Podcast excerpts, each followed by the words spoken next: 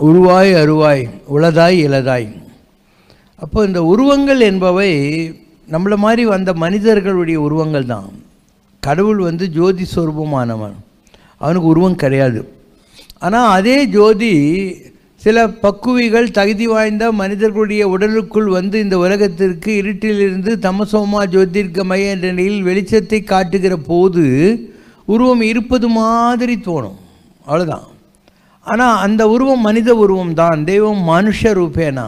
தெய்வம் என்பது மனிதர்களுடைய வடிவில் தரிசனம் தருங்கிற மாதிரி.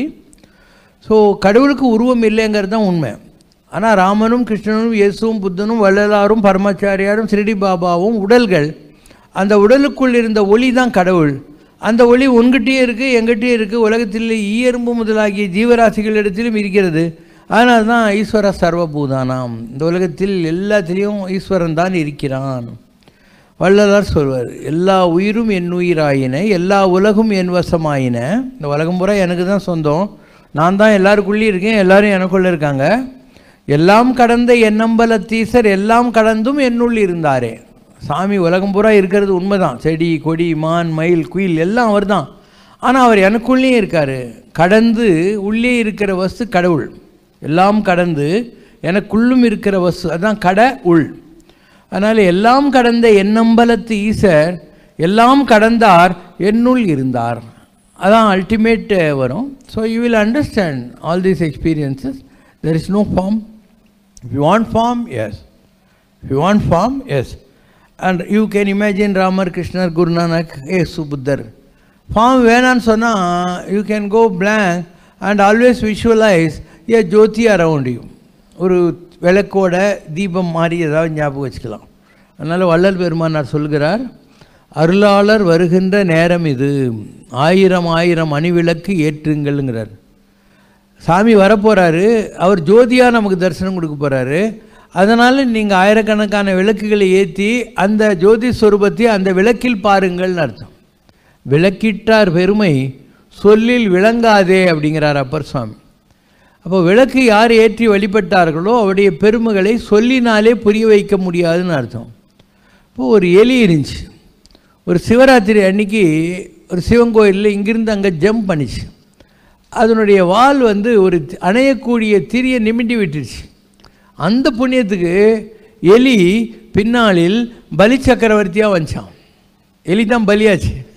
அதனால் விளக்கிட்டார் பெருமை சொல்லில் விளங்காதேன்னு வரும் இன்னொரு இடத்துல திருவிசைப்பாவில் கருவூர் சித்தர் சொல்வார் வெளியினை அறிமின் வெளியினை அறிமின் விளக்கினை ஏற்றி வெளியினை அறிமின்கிறார் விளக்கு ஏற்றுங்க அந்த விளக்கில் உள்ள ஜோதியில் நீங்கள் பாருங்கள் அப்படின்னு அர்த்தம். அப்போ ஜோதி ஜோதி ஜோதி சுயம் ஜோதி ஜோதி ஜோதி பரம் இறைவன் என்பவன் ஒளி வடிவானவன்.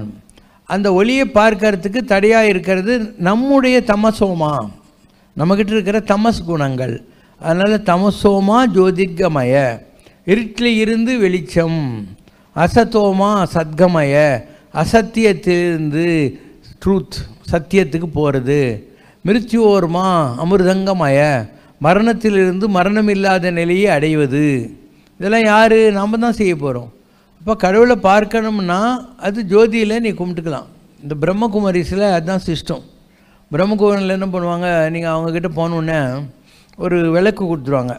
அந்த விளக்கையே பார்த்துக்கிட்டு இருக்கணும். அவ்வளோதான் அவங்களுடைய இது. கண்ணு வலிச்சா கூட நீ கடவுளையே பா அந்த அந்த விளக்கு ஜோதியை பார்த்துக்கிட்டே இருக்கணும். அதுதான் அவங்களோட மெடிடேஷன் டெக்னிக் இன்னும் ஆயிரம் டெக்னிக் இருக்குது. வள்ளலார் என்ன பண்ணுவார்? ஒரு கண்ணாடி வச்சிருவார். ஒரு விளக்கு ஏற்றி வச்சிருவார். அந்த கண்ணாடி முன்னால் நின்றுக்கிட்டு அப்படியே தியானத்துக்கு போயிட்டே இருப்பார். அப்போ இவருக்குள்ளே இருக்கக்கூடிய ஜோதி இருக்கு இல்லையா? ஆத்ம ஆத்ம தத்துவம் அது கண்ணாடியில் தெரியும். அதை அவர் கும்பிட்டுக்குவார் அவ்வளோதான் நிலைக்கண்ணாடியில் வள்ளலார் சிறு பையனாக இருக்கிற போது ஜோதி வடிவில் தன்னை பார்த்தார். தன்னுடைய ஆத்மாவுடைய பிரபாவத்தை பார்த்தார். ரத்னகிரி சாமி கூட அப்படி தான் பண்ணுவார். மலையில் ஒரு குகை வச்சுருக்காரு. அந்த குகைக்குள்ளே ஒரு கண்ணாடி தான் இருக்கும் ஒரு விளக்கு இருக்கும். அவர் ஆரம்ப காலத்தில் அப்படி தான் சாதனையெல்லாம் பண்ணார். இதுக்கு சாயா புருஷ லட்சணம்னு பேர். தன்னுடைய ஆத்மாவை தானே பார்ப்பதுன்னு அர்த்தம் அது. ஸோ நீங்கள் ட்ரை பண்ணலாம் பட் உங்களுக்கு அவ்வளோ ஈஸியாக வராது.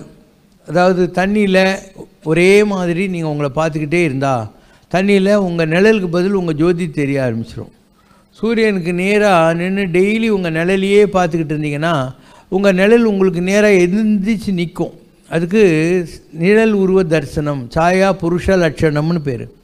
ஆனால் கஷ்டம். கண்ணாடியில் உங்களையே பார்த்துக்கிறது சில பாசிபிள் இப்போ கண்ணாடியில் எப்படியே பார்த்துட்ருக்குன்னே ஸோ கிராஜுவலாக உன் மைண்டு ஒடுங்கின உடனே நீ பார்த்தாக்கா அந்த கண்ணாடியில் உன்னுடைய ஆத்மாவுடைய ஜோதியை பார்க்கலாம்.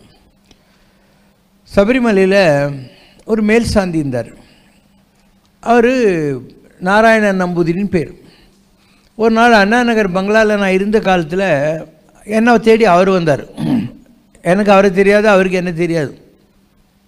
அவர் சொன்னார் நான் மேல் சாந்தியாக இருக்கேன் சபரிமலையில். ஐயப்ப சாமி எனக்கு உத்தரவு கொடுத்தாரு. நீ எனக்கு பஞ்சாமிரத அபிஷேகம் பண்ணி அதை இந்த மாதிரி மெட்ராஸில் சிவசங்கர் பாபா இருக்கார் அவர் கொண்டு போய் கொடுக்கணும்னு சொல்லியிருக்காரு. எனக்கு உங்கள் அட்ரஸ் தெரியாது. இந்தியன் எக்ஸ்பிரஸில் சரோஜன்னு ஒருத்தரை கேட்டு உங்களை பற்றி விசாரிச்சுக்கிட்டு உங்கள் வீட்டுக்கு வந்திருக்கேன். இந்த அங்கன்னு பஞ்சாமிர்த அபிஷேகம் கொடுத்தாரு.